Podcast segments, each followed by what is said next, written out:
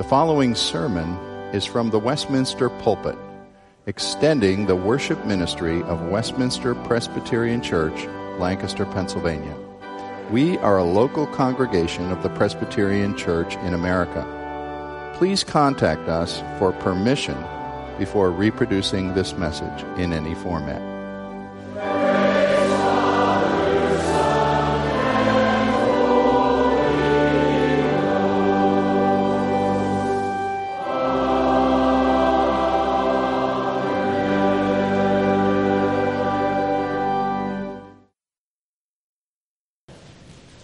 Invite you to turn to the letter of 1 Peter near the end of the New Testament. We've been studying this now for several months. Move today into chapter 3, and I'll read verses 1 through 7 of 1 Peter. 1 Peter 3. Likewise, wives, be subject to your own husbands, so that even if some do not obey the word, they may be won without a word by the conduct of their wives, when they see your respectful and pure conduct. Do not let your adorning be external, the braiding of hair and putting on of gold jewelry or the clothing you wear, but let your adorning be the hidden person of the heart, with an imperishable beauty of a gentle and quiet spirit, which in God's sight is very precious. For this is how the holy women who hoped in God used to adorn themselves by submitting to their own husbands as Sarah obeyed Abraham, calling him Lord. And you are her children if you do good and do not fear anything that is frightening. Likewise, husbands, live with your wives in an understanding way, showing honor to the woman as the weaker vessel, since they are heirs with you of the grace of life, so that your prayers may not be hindered. This is God's holy word. The greatest theological spokesman for Christian faith from the time of Paul to the Reformation around 500 AD was, by most people agreed, St. Augustine, a man of great mind and great heart. He was the product of a Christian mother named Monica and a Roman non believing father named Patricius. Augustine, on one occasion, was writing about his mother to praise her, and he actually spoke about her in a prayer. Here's what the prayer said Lord, she served her husband as her master and did all she could to win him for you. She spoke best to him by her conduct, which you made beautiful and when her husband neared the end of his life, she gained his soul for you. It's a beautiful tribute to a Christian woman who Augustine says was responsible for his father's conversion. Well, I have yet to ever meet a Christian wife who would come right out and say that her goal in marriage is to dominate her husband. Although I have met Christian women who do dominate their husbands. They just might not say it was their goal. But as a general rule, wives are delighted, I believe, to receive godly, considerate, non prideful leadership from a husband in times of crisis or times of indecision when they are glad for his strength. But there's no wife I know of who wants to be tyrannized by a husband who thinks he's a little king who can just throw off commands and say, jump now, and she says, how high? There are not very many women that look for that or would respond well to that. The subject of submission in marriage is a much misunderstood subject. We find in our own church's ministry that there are men who abuse their wives, not necessarily by beating them physically but there is abuse that comes mentally and emotionally by angry, berating words and dominating attitudes, or even by cold silences in which Christian men who profess Christ do not follow a biblical understanding of their wife's submission. Here in 1 Peter 3, we have one good piece of this subject. And I would say to you that in all that I say, the rest of this message, we almost need to keep alongside it Ephesians chapter 5, because these are the two great passages on this subject. And what one does not say, the other one fills in. Particularly, more said in Ephesians 5 to the husband. You would notice that 1 Peter 3 seems a little more or a little less balanced in that it's speaking mostly to a wife and mostly to a wife who, in particular, is married to an unbelieving husband. Now, I want to declare the context of this passage being very important. If you just flip back for a moment into chapter 2 and notice that from uh, verse 12 and 13 onward, Peter has been writing about the idea of the fact that there are Christians with new lives in Christ who will find themselves in situation where there's some dominating authority in their path, whether that be the emperor or a governor, or whether that be an employer or a master of a servant. There may be someone to whom they owe certain things who is acting with great injustice towards them and, and with a high handed way, not respecting them. And the subject has been how are they to respond? Should they just rebel or run away or forsake that relationship? The answer has been look to Christ and see how he stood under unjust suffering. Verses 21 to 23 of chapter 2 have that magnificent picture of Jesus Christ bearing great and grievous suffering that was altogether unjust, but committing his cause, as Peter said, to him who ultimately judges all things justly. Now, I want to say to you that this next passage in chapter 3 flows right out of that, and that's why the first word of chapter 3 is likewise. Just as we've been giving you the example of Christ here in reacting to an unjust government or an unjust employer, here's another situation, this time the microcosm of a marriage. And likewise, wives, be subject to your husbands, even if they do not obey the word. In other words, they're not believers that they may be won without a word by the conduct of their wives. Now, there are many things here that people would find wrong with this passage. Strong feminist thinking would say we reject anything that even suggests a woman submitting to a husband. Well, we would say if the word is understood correctly and held in the right context, this is a very meaningful and very helpful thing. But if the text is abused, as it often is, by men, then indeed we could be thinking that a woman would be at a position of disadvantage. And again, I say there's not much here directed at the husband, although all he needs to do is go read Ephesians 5, and he will find out that the Lord expects some very great things of him. The home is a place where there can be injustice and where a Christian, a Christian wife, has to understand how to interact with or react to that unjust treatment. She may have an unbelieving husband who literally perhaps mocks her or taunts her in terms of her faith. Actually, in the ancient world, in this time, in the first century, it was a general principle that a wife did not have very many rights and she was supposed to adopt the religion of her husband. So if she was a Christian and her husband was not, she could have been accused of literally disobeying the standards of the state. Well, I want to start by asking this question What is not meant by a wife's submission? Because quite often, when people reject this concept, they're not even rejecting the biblical concept. They're rejecting a caricature or a wrong slant on the whole business. This is so cluttered with wrong ideas and wrong practices that it's very hard almost to help people think their way through to the right understanding. And Christian fundamentalism often has not helped us by almost allowing husbands sometimes to assume that they are a little king in their territory and their wife is to be, if he says, wife, time for you to jump, all she has to say is how high.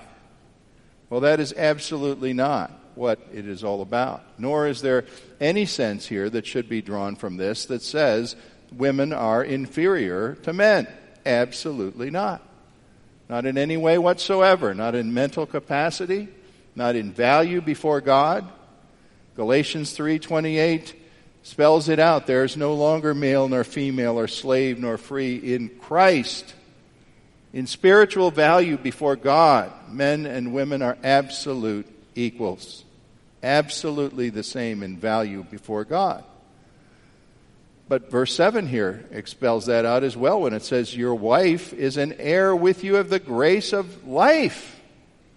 So it is not inferiority or it is not less value that this is all about. It's about a differentiation of role or function within the society. Just as there's a differentiation in the society and the wider government. I am not the President of the United States, and I cannot issue edicts of what should happen or not happen uh, in our whole country. God is asking us to respect the idea that there's some degree of leadership needed, even within a husband wife relationship. And now, also, another thing that this is not it is not a call for women in general to submit to men in general. This is a call very explicitly for each wife to recognize and try to discover what submission means. It says, to her own husband, not other married men, her own husband. But that does not for a moment tell him, you now have a right to become a tyrant or a selfish dictator within your home. And it goes without saying, I realize it's not spelled out here, but certainly it goes without saying, as we would hold this up beside other scripture, that submission does not include ever a toleration of physical abuse or browbeating by a man's overpowering anger or cold silences in order to push his wife or force his wife into somehow yielding to his control. And let me tell you, ladies and gentlemen, we are an evangelical church. We believe that we preach the gospel, and many of our men know Christ as Savior. But the counseling rooms of our church deal a lot with dominating husbands who have not understood what proper submission ought to be. Some women are offended here when Peter says they are the weaker vessel. Maybe you bridle at that, ladies. Let me tell you, I think he's just recognizing facts. He's saying, look, most men are capable of dominating most women. That's just a pure fact. Whether in their musculature or, or their anger or their unrelenting ways of pushing something through until the wife just says, I yield, men are able to dominate women. That's a simple fact. Submission of a Christian wife to her husband does not mean she should be a silent doormat or a punching bag. And believe me, after a certain extent of these kinds of things, the pastors of this church have already and will in the future agree if a husband decides that he is able to abuse his wife over the years and months and never back off on that, the pastor is going to side with her and say, maybe it's time for you to separate. Not necessarily to divorce, but to get apart for the woman's own well being. Now, verse 6 here says the wife should not have to fear anything that is frightening. The last thing in the world she should have to fear is her husband. And yet we know and have dealt with women who are afraid of their husbands. What a terrible thing. Her husband should be to her a tower of protection, not a threat. He should be someone who respects her and lifts her up, not someone who grinds her under his heel. A wise husband knows that he ought to and needs to discuss matters fully with his wife and learn from her. She has all kinds of viewpoints and valuable things to say that are not necessarily his viewpoints. He needs to respect her intelligence and her experience in reaching decisions. And in fact, I would tell you that in a healthy marriage, it seems to me that there are rather rare the situations where the husband has to say, All right, honey, we've talked about this for quite a while. Now we're just going to do it my way. I think that's rather rare, actually. Because most of the time, if there's real listening and real mutuality, something will be worked out that doesn't have to just be his way. But I believe the scripture does ultimately yield to his leadership if it's a matter where the couple, the family must be protected or someone must step forward and face a threat with strength. That's the husband's role.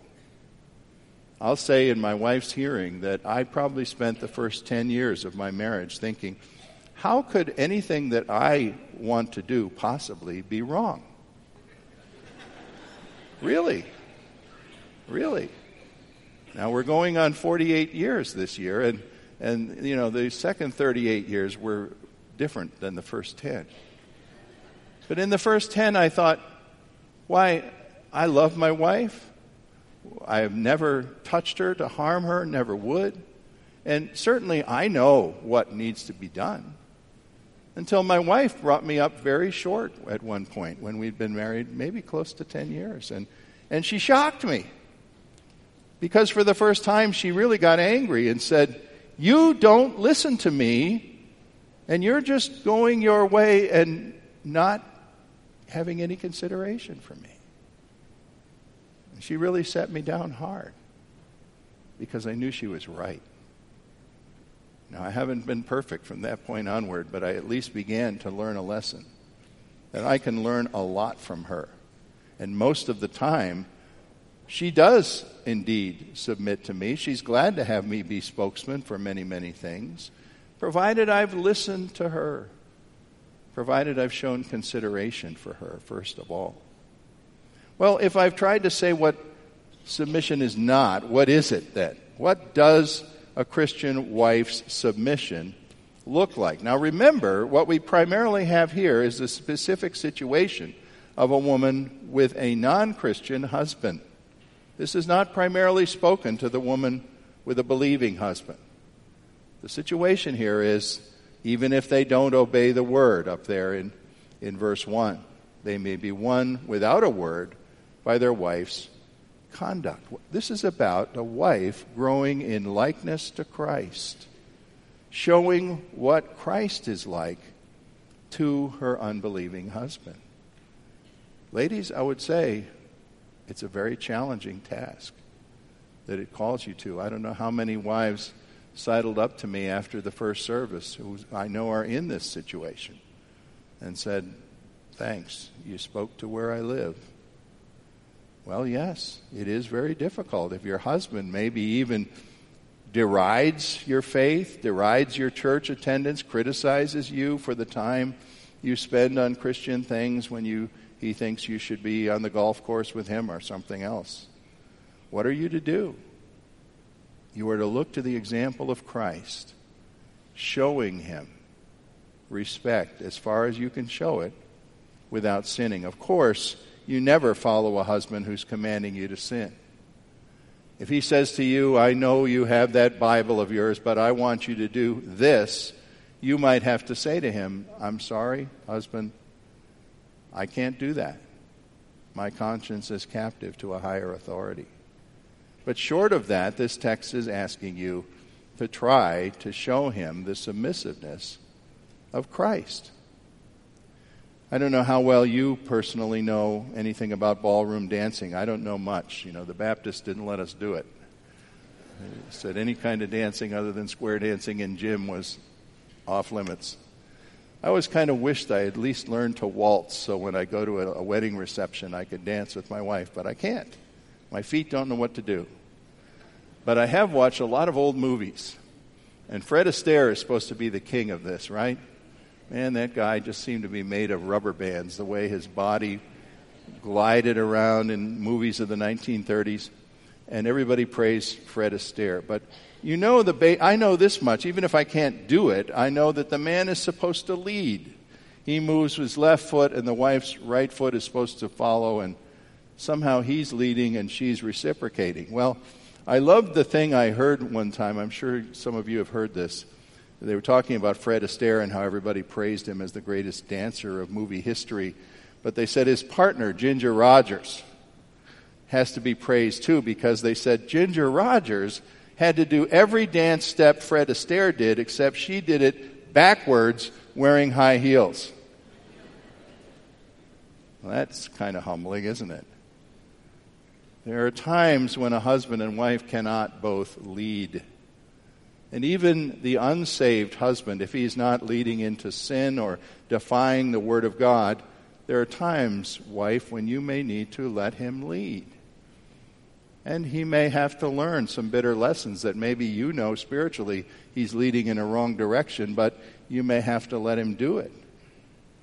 This requires a commitment. It means crucifying your ego that says, like most of people who cry for their rights in this society, I want what's mine. And certainly a Christian wife might be crying out that while she's trying to respect and honor a husband who's not a believer. If you are a believer, the, the, the uh, edicts of Ephesians 5 come into the picture. And you know, submission to a Christian husband should not be so much of a problem if indeed this is a man who has read Ephesians 5 and seen its stunning ideal that says, you, Christian husband, need to love your wife as you love your own body and be ready to die for her. I, I can't believe that there wouldn't be many, many women that would be glad to be led by a man who's honoring Christ and is ready to die for her. She would not be one who would say, Submit. Who, me? She would say, Look what my husband's willing to do for me. Well, that's an ideal, and it isn't always lived up to, is it? But now I want you to see what Peter writes here about the source of a wife's true beauty. And again, he's speaking mainly to those who do not have Christian husbands. If he says, if they do not believe the word, how can you win him without words? Peter says, imitate the Lord Jesus. Have a tranquil spirit that does not that is not quick to argue or nag or strike back.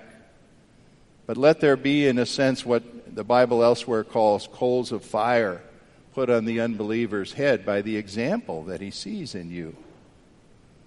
Be a woman who has an aura of winsome beauty about you that is powerful and influential. Now, Peter says this beauty is not primarily physical.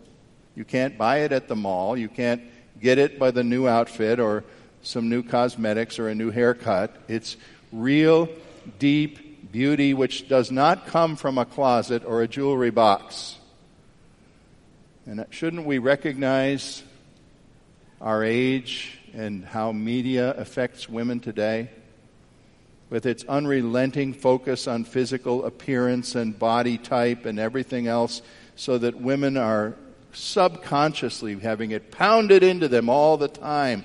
Here's an image for you, whether it's in a commercial or in a TV show or a movie. Here's what you're supposed to look like. And women say, I could never look like that. And they're constantly laboring under this stereotype to think that they're inferior or ugly or unlovable because they don't measure up to a stupid, impossible image that the society casts for them. Well, Isaiah chapter 3 has a place where the prophet mocked the women of Israel because at that point in history their concern was to wear fine silks and jangling bracelets, but Isaiah said their souls were like empty tombs. An outwardly stunning, beautiful wife who's dressed in the latest style and attracts every eye when she walks into the room is not God's ideal. God's ideal is a great beauty that comes from her being composed before God and trusting in Him, not dressed up like a Barbie doll, but exuding the beauty of women of ages past who trust primarily in their God. Now, certainly 1 Peter 3 doesn't oppose a wife doing everything possible to be reasonably attractive. I attended a college, some of you know, a fundamentalist Christian college that seemed to have, I'm sorry I'm going to be critical here, but they seemed to have a belief that not only should a woman not have adornments, she should try as hard as possible to be frumpy. Honestly, there was a ban on jewelry. My wife worked briefly for the college as a secretary, and I seem to remember that she wasn't supposed to wear her wedding band when she was in the office, because that was an outward adornment that was thought to be sinful. Well, ladies, I don't think there's anything in this passage that is telling you don't be as attractive as you are able to be, but don't trust in that. Don't believe that that is what is going to win the heart of your husband. What you are to strive for here in verse 4 is this unfading beauty of a gentle and quiet spirit. Gentleness is a word here that calls for the way Jesus was. He had great strength. But he held his strength in reserve. He didn't use it to argue or strike out or debate or insist on his rights. Instead, he deliberately trusted in God, who ultimately would have the final word on what was just and unjust. Let Christ be your model, ladies. It's a hard model to follow, I'll grant, but it's a stunning one when you can achieve it. And we're told briefly here of Sarah. We could spin out the tale of Abraham and Sarah. It's quite an interesting story, really. But I remind you uh, what Genesis tells us that Sarah was a very beautiful woman. She was Abraham's half sister, so he was able to go through a country and have another king spot her and say, Oh, I want her for my harem. And, and are, are you married to her? She's my sister, Abraham said. Pretty cowardly, Abraham not a good thing to say. It was half true. She was his sister. But he didn't protect his wife in doing that from possibly being taken by another man. Sarah herself was feisty, besides being beautiful. Beautiful enough that I would guess, the way the description comes, that if she crossed the trail and the camel caravan was coming along, all the camel drivers hit the brakes, let me tell you. This lady was gorgeous. And she had a mind of her own, and she spoke it. And a few times she did some things that were a little deceitful. But ultimately, she's praised because she looked to her husband to have the lead in their relationship. Well, we could say so much more about that, but time doesn't allow. You might think as I close that not much is said here to the Christian husband. Some people read this passage and they say, look at this. Peter's beating up on the, on the poor wife of an unbelieving husband with six verses directed at her and only one directed to husbands. Well, again, it's a specific situation. It's a situation where the husband is not a believer. I believe Peter would be quick to say to you, Husbands, you who are believers, check out Paul in Ephesians 5. Check that out. The standard there is so high, it's amazing. As Paul says, a, a husband should be ready to die for his wife. So don't think, men, that you're somehow let off the hook by this passage not saying as much to you. But the key advice it does say in verse 7 is this live with your wives in an understanding way, showing her honor. That to me says be a student of your wife, not of women in general, but of your wife. Try to understand what particular strengths she has, and you may find they're greater than you think they are. Also, try to understand what weaknesses and fears she might have, and you might find out those make her weaker in those areas than you realized. Your task is to understand those things and to lift her up, protect her from deliberate outside harm, boast of her reputation, and live with her according to understanding. And look at the penalty that's there, men.